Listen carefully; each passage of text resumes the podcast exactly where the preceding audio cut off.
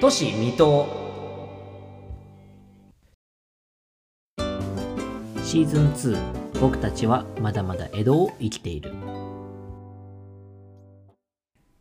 皆さんこんにちは、えー、都市水戸ラジオ第10回目の放送という形になりますテリーです佳境ですこれまでですね第4回の放送から、えー今回の10回目までの、えーまあ、6回ということで7回だね 引き算ができないね、 そうでした。 これまでの6回ですね。う ん、これまでのね6あ回。ーごめんごめんごめんあのーうん我々は江戸に生きているということ、テーマ、サブテーマを持って、えー江戸時代の痕跡、うん今の世界に残る江戸時代の痕跡っていうのが、こういうのありますよっていうのをいろいろお話しさせていただいたんですが、今日はその最終回ということで、お堀を自動車で失踪しているっていう話をね今回はしていきたいなと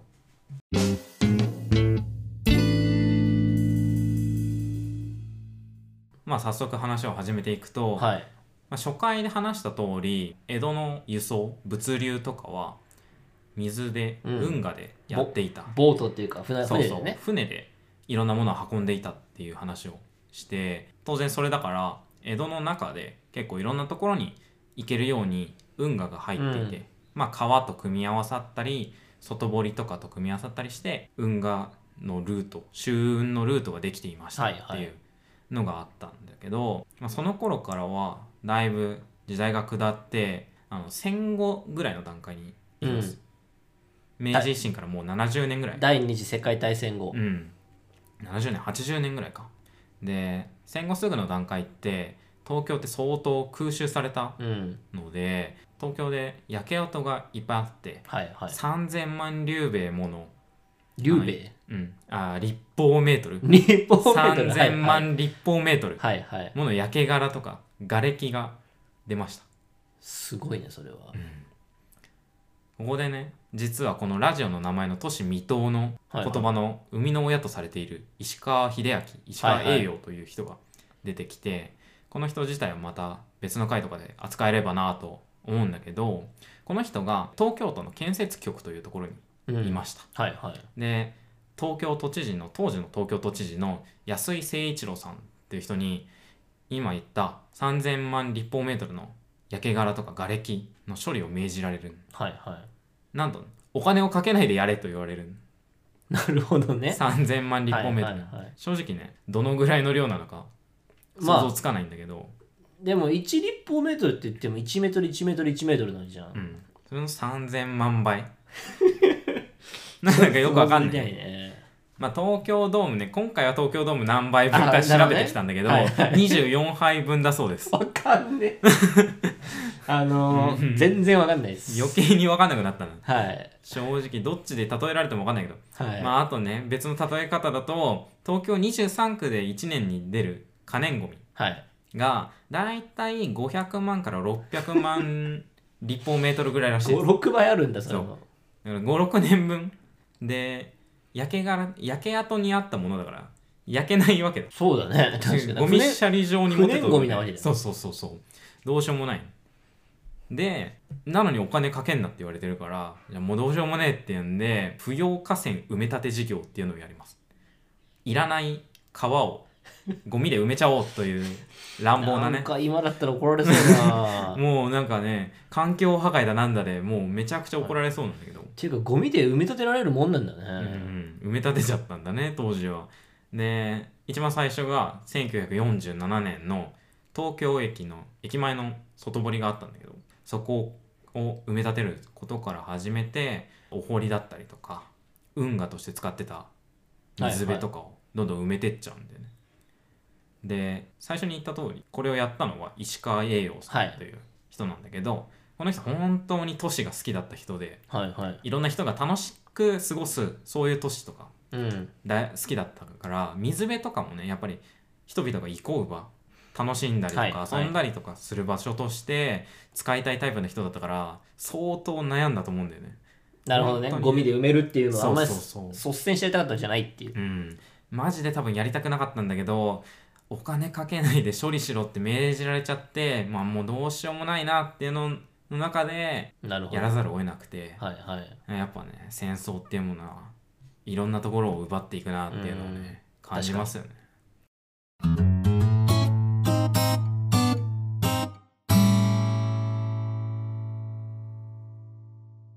話を戻してゴミで埋め立てていきましたと。で何を作っていったかっていうとあの一つが新橋からうんうん月屋橋とか通って、はいはい京橋の辺りまではいはい日本で初めての高架の高速道路ができます実はあの東京の中で首都高だけじゃないんですよ首都高と思いつつあーあれだえっとなんかショッピングモールの上みたいなとこ走ってるあーそうそうそうそうそうそうそれそれそれそれ東京高速道路株式会社っていうところがやってるはいはい高速道路なんだけど、まあ、全長2キロだけのそう道路だよねなんか抜け道としてあれうん、 Y? なんか番号が何だったか忘れちゃったけどあーなんだったっけななんかいやね AS ちょっと別のの Y ついてん八重洲線違うな八重洲線じゃないんだよ八重ね洲線は首都高だな多分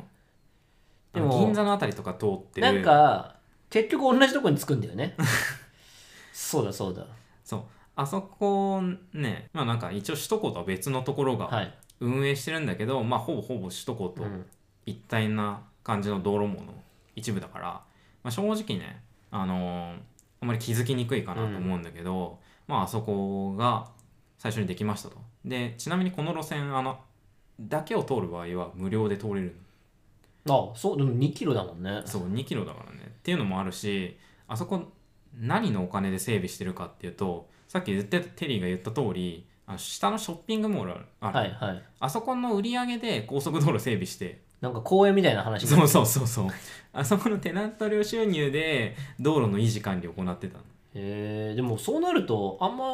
重い車取れないのかなあそこはどうなんだろうね確かにバカ重いのいやでもねなんかね耐震を気にした人がねちょっと建物の建物の高さを低くしたりとかしてるのもあるから、まあ、ちゃんと多分そうなんだうん通れると思うよ思い組むまで 確かこにこで聞いたからって通らないでほしいけどあのちゃんとね法律ル通りに走ってほしいそんうですそようねそうそう、でここってお堀というか運河の上をゴミで埋め立てたって言ったじゃないですか、はいはいだからもともと住所ないんですよ住所あそっあかの川の上は住所ないのかそう川の上住所ないそこちょうど港区とあの中国の境目なんはいはいで区の境としても決まってないうんそうかどこで切るかそうそうだから余計にもう正式な住所ってなくて銀座ナインっていうのが入ってたりするんだけど、あれナインと言いつつ銀座って9丁目はない ややこしいけどぎゅ9丁目は ない存在しませんはい存在しませんなるほどうんはいはいあれ仮なんだろうねあの銀座の名前を借りたいから銀座ナインって言ってるだけでなないないからそう勝手に勝手に作ったんだであそこの住所って公式のホームページとか見ても分かるんだけど銀座8丁目10先って書いてあってへえそうなんそうだ8丁目10のあの先にある土地ですよっていうことしか示してえないいまだにないそういまだに住所がないへしいまだに中央区と港区のどっちに入るかも決まってないあそこ領土問題あるんだそう両問題がある中央区と港区のでまあただねなんか税金を納めるのとかはちゃんと割り振りとか決めてるらしくてああなるほど、ね、なんか問題はないからまあそれ税金納められてるならいいやっていうのもあるらしくて特に決めてないらしいんだけどはいはいまあそういうような土地ができてる根源にもなってると。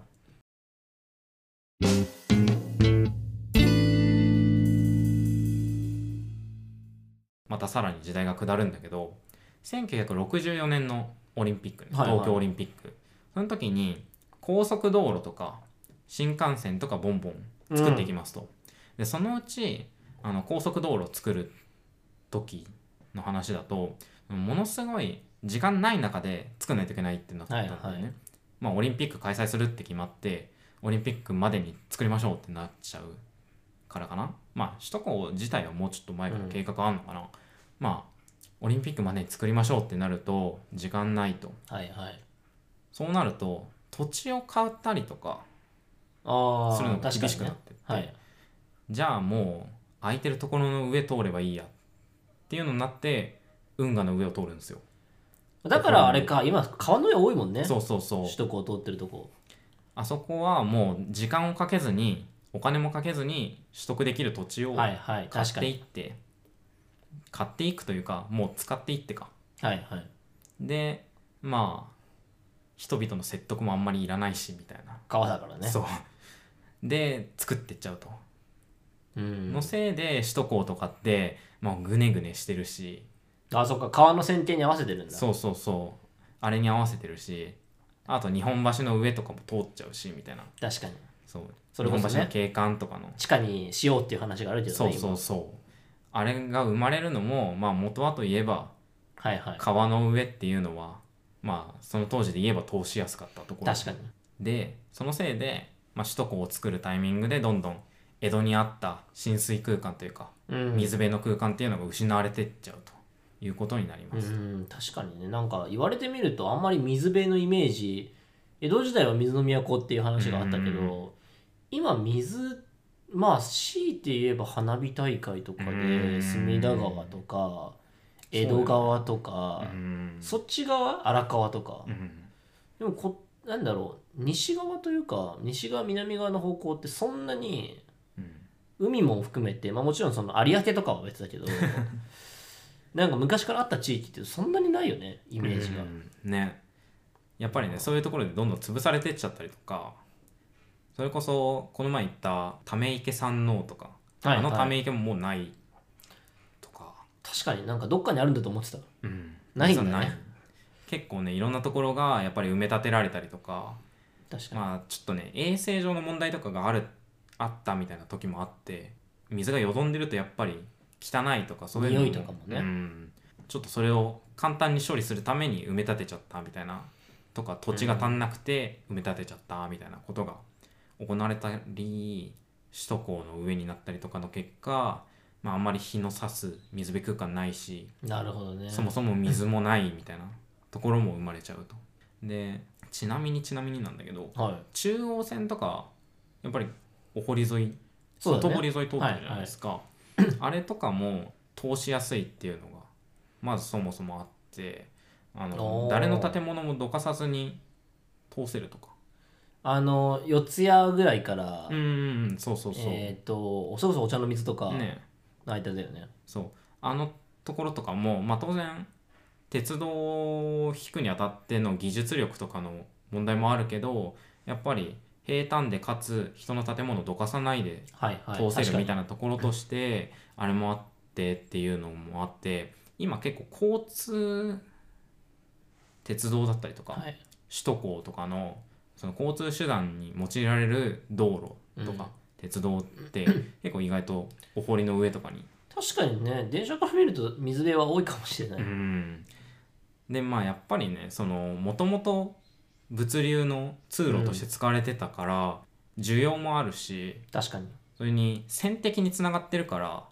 道路通したりとか鉄道通したりする時ってやっぱり線的にはいはい飛土地びが地必飛要びじゃないですか地であってもそうそうそう意味ないってことだよねからやっぱりまあ通しやすいっていうのは非常にうんあ確っかたにんだろうけどまあそんなこんなでねうん水路の上を実は自動車で通ってたりとかあー鉄道の上鉄道で通ってたりするんですよね。なんか今ふと思い出した話だと、都心環状線うん、 C1 うんうんで確かあそこボホリだっあそうそうそうそうたね。かなんかなの、うん水辺だったんだよねえーっとねあそこは、まあ、少なくとも水の上通ってるもんね。あの川だったところを埋め立てたか何かであれにしてんだよね高速道路に、だからそういうのはやっぱり土地が足りない時はそうやっちゃうんだよねまあ良くも悪くも使いやすかったっていうのがね非常に確かにそれのおかげもあってか昔からの物流路の上を今でも確かにね交通路として使っているみたいなことが生まれるとまあただね景観としてはちょっと残う念んじゃあ残念確かにそれこそなんか日本橋そんなに高速が川の上通ってるところってこれ他の国でも言えそうだけどあんまないそう ねよね言われてみるとそんなとこあるっけっていう気もするから相当東京がある意味特殊だったんだろうねうんじゃあなんかベネチアは今首都上首都 高になってるかっていうとそんなことないよねだから道路すらないもんねあそこはからそれはちょっと不思議だけど道路じゃないか車道かまあでもそれこそその64年のオリンピックとかっていう結構差し迫った目標があったからうん作らざるを得なかったってのはあるんだろうねかなり厳しい状況の中で判断を迫られてみたいなはいことだったんだろうね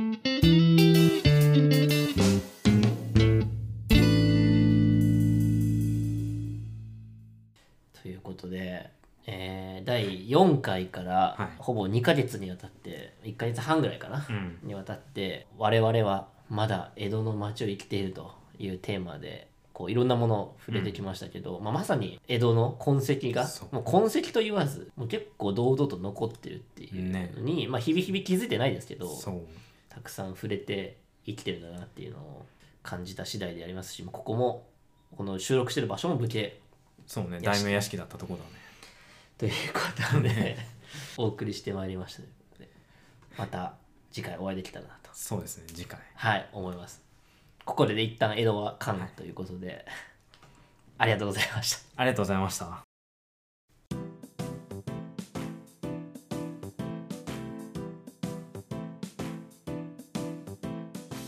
都市未踏ラジオは都市の歴史から今の都市の魅力を紐解くポッドキャストです学術的な交渉は行っておらず趣味の範疇となることをご了承くださいここまでお聞きいただきありがとうございましたまた次回お会いしましょう